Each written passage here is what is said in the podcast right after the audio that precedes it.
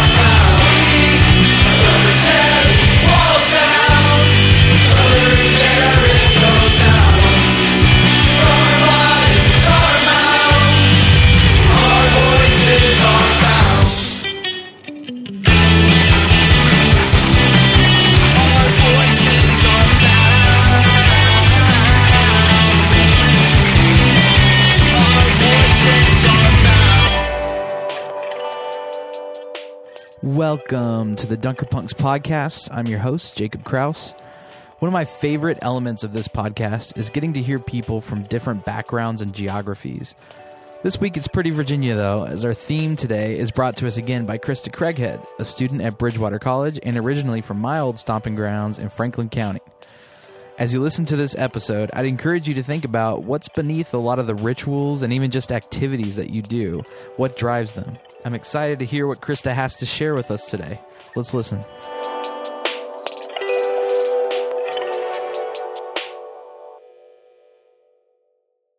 I want you to take a minute and think back to what your favorite thing to do growing up was.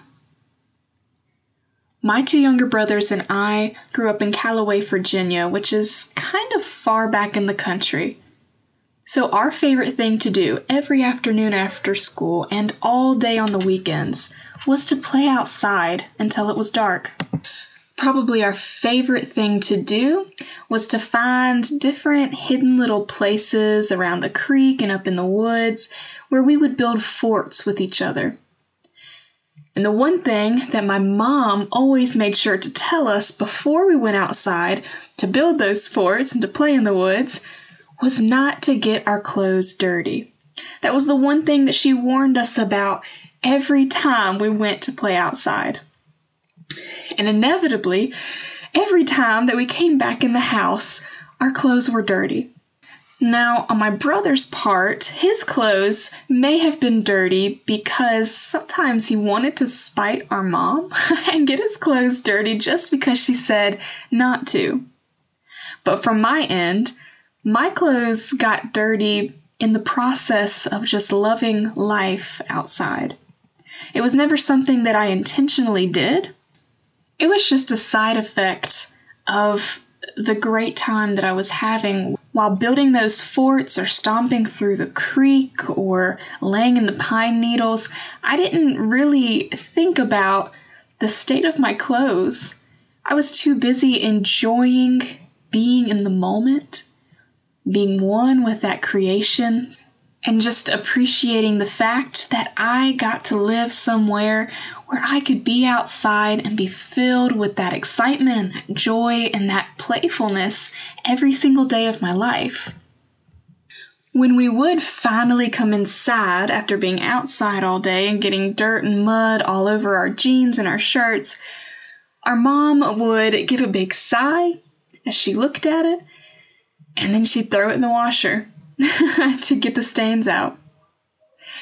And this cycle went on for majority of my life, my childhood growing up, until I reached middle school. And there was this one particular instance in middle school that sticks out to me that I will never forget. In middle school, it's common that kids develop these stigmas and these stereotypes that they cling to. And there's kind of a bar that everyone is held to, a standard for the way that they look and the way that they act and the things that they have that's kind of unnatural and unprecedented in any other point in our lives. One day in my social studies class, I sat near the back and I walked in and I took a seat, and one of the boys sitting beside me started laughing. And I looked over at him and he pointed to my shoes and my jeans. And there were mud stains on the knees of my jeans, and my shoes had pieces of mud caked to them. And he was laughing at the fact that I came to school looking so dirty. and I remember at the time, it really affected me. It really hurt my feelings that this kid had chosen to make fun of just what I happened to be wearing and the way that I looked. Because here I was in middle school thinking that I haven't lived up to this standard that I was supposed to. I haven't presented myself in the way that other middle schoolers do, in the way that is popular and acceptable. And I remember thinking to myself, like, this kid just doesn't get it. The stains on my jeans and the mud on my shoes came from this glorious experience that I got to have outside. Something that he obviously had never experienced for himself. He was making fun of the mud stains on my jeans that I had worn kind of proudly, thinking, Look at what I get to experience. I have stains on my jeans because I am living this glorious life where I am one with creation and I get to spend my days with the earth. After that moment, I took a little more care when it came to the way that I dressed, the things that I wore into middle school, because it seemed like the state of my clothes, that standard that had been set was expected of me. That we were supposed to look a certain way to be accepted. This all got me thinking about Jesus and the disciples and how it seems like they are constantly coming into conflict with these standards and traditions that had been set for them by the Jewish laws, the leaders of the law, who believed that Jesus and his followers weren't really living their lives for God in the right way because they weren't following these old standards and ceremonies that were present in the law. I want you to take another minute now and think what is a tradition that your church or your body of believers clings tightly to. In my own home church, the one tradition that it seems like we hold to so tightly is the tradition of the acolyte. In our church, a child is supposed to stand out in the hallway until they hear the invocation music, and when the music starts, they slowly walk the acolyte inside and they light the left candle and then the right candle, and then they sit down. At the end of the service, they get up and they go back up, and there's a certain order to it. They lit the left first and then the right. So they extinguish the left first, they relight the acolyte, and then extinguish the right one, and they carry the light out the door. There's beautiful symbolism behind the tradition of the acolyte. But in my church, as numbers have slowly dwindled and the amount of kids that we have has dwindled along with those numbers, we don't always have somebody who's ready to be the acolyte on Sunday. And this has never seemed like that big of a deal to me. I come into church so I can have that experience with God, so I can sing and I can be with this body of believers and family, and I can just have that moment of connection with humanity. It isn't, to me, so much about the tradition that I experience while I'm there. The tradition is just something that always has been, and I know that it's kind of expected that it always will be there. Some of the older members in my congregation, however, they tend to freeze up and become agitated over the fact that we don't have an acolyte ready at attention to light the candle on Sunday. And it reminds me of a story that can be found in the book of Matthew and Mark and Luke. Reading from the book of Mark, starting with chapter 7, it's titled That Which Defiles. The Pharisees and some of the teachers of the law who had come from Jerusalem gathered around Jesus and saw some of his disciples eating food with hands that were defiled, that is, unwashed. The Pharisees and all the Jews did not eat unless they gave their hands a ceremonial washing, holding to the tradition of the elders.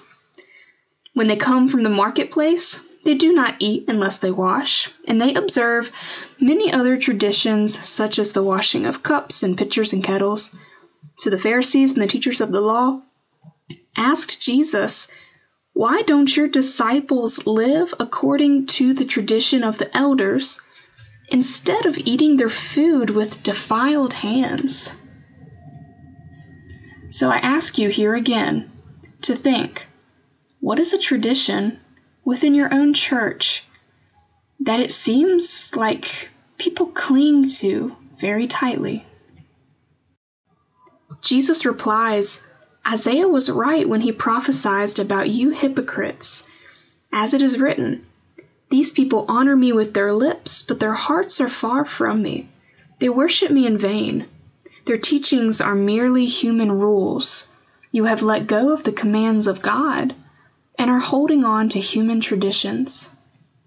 And he continued, You have a fine way of setting aside the commands of God in order to observe your own traditions. Again, Jesus called the crowd to him and said, Listen to me, everyone, and understand this. Nothing outside of a person can defile them by going into them. Rather, it is what comes out of a person that defiles them. After he had left the crowd and he entered the house, his disciples asked him about this parable. Are you so dull? he asked. Don't you see?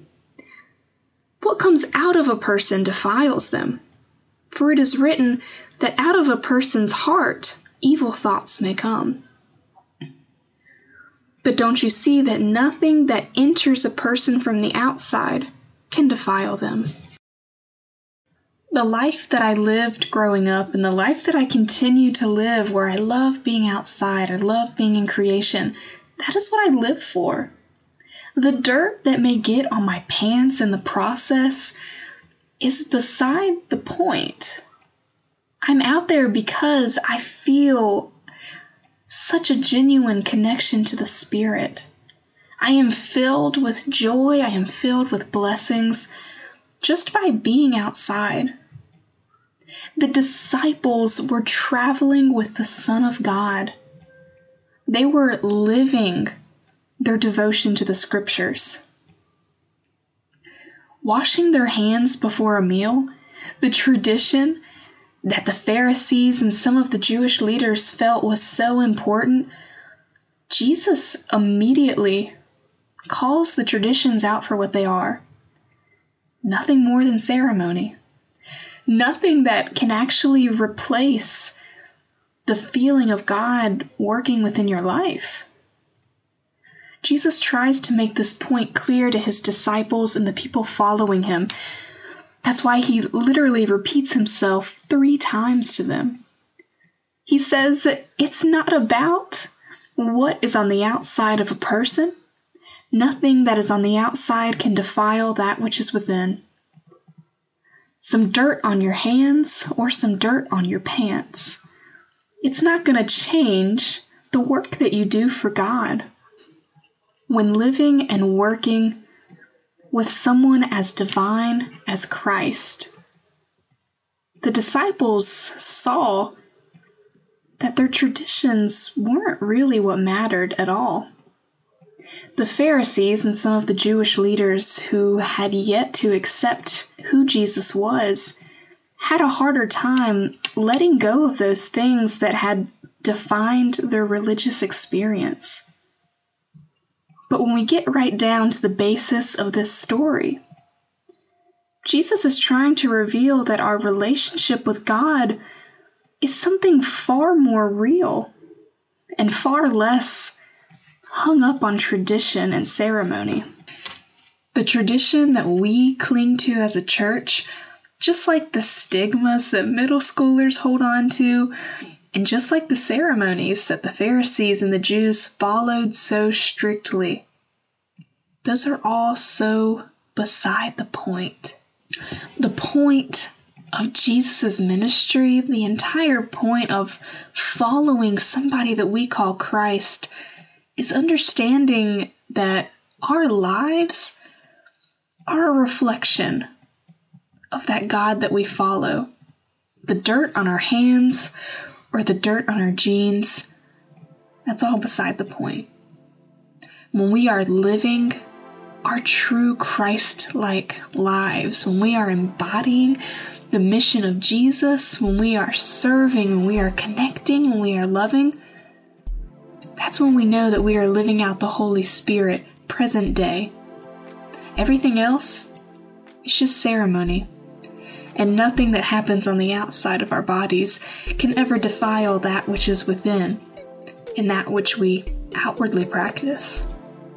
The dirt on the Pharisees' hands, the dirt on the hands of Jesus and his disciples, just like the dirt on my jeans, are a reflection of a life well lived for Christ.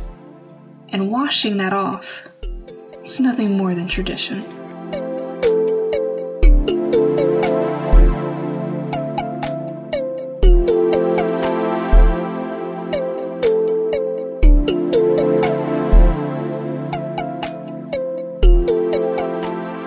Lives are a reflection of the God that we follow. Everything else, everything outside, is just ceremony.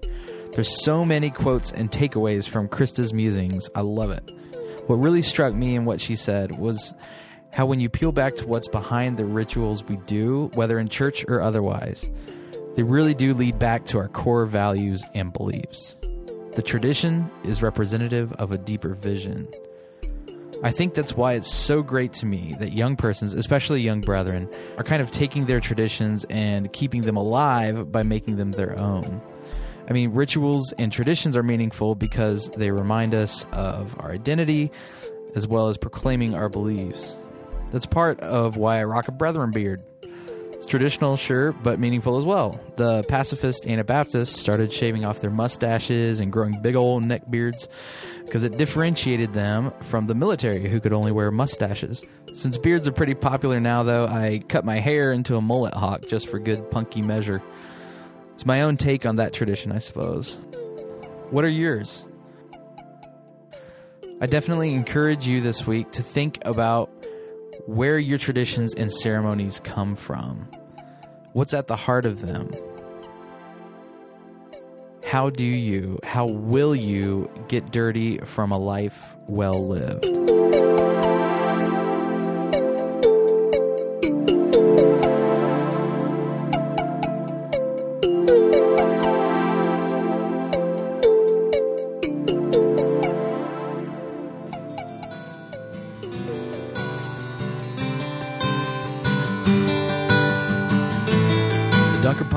Podcast is just a bunch of hard working, ripped and dirty jean wearing folks from all over. Like Grandpa says, you ain't done work if you ain't dirty. This episode was created by Krista Craighead. I'm your host and editor, Jacob Crouse. Garrick Van Asselt creates graphics. Dean Fiesenheiser transcribes our episodes. Suzanne Lay manages production.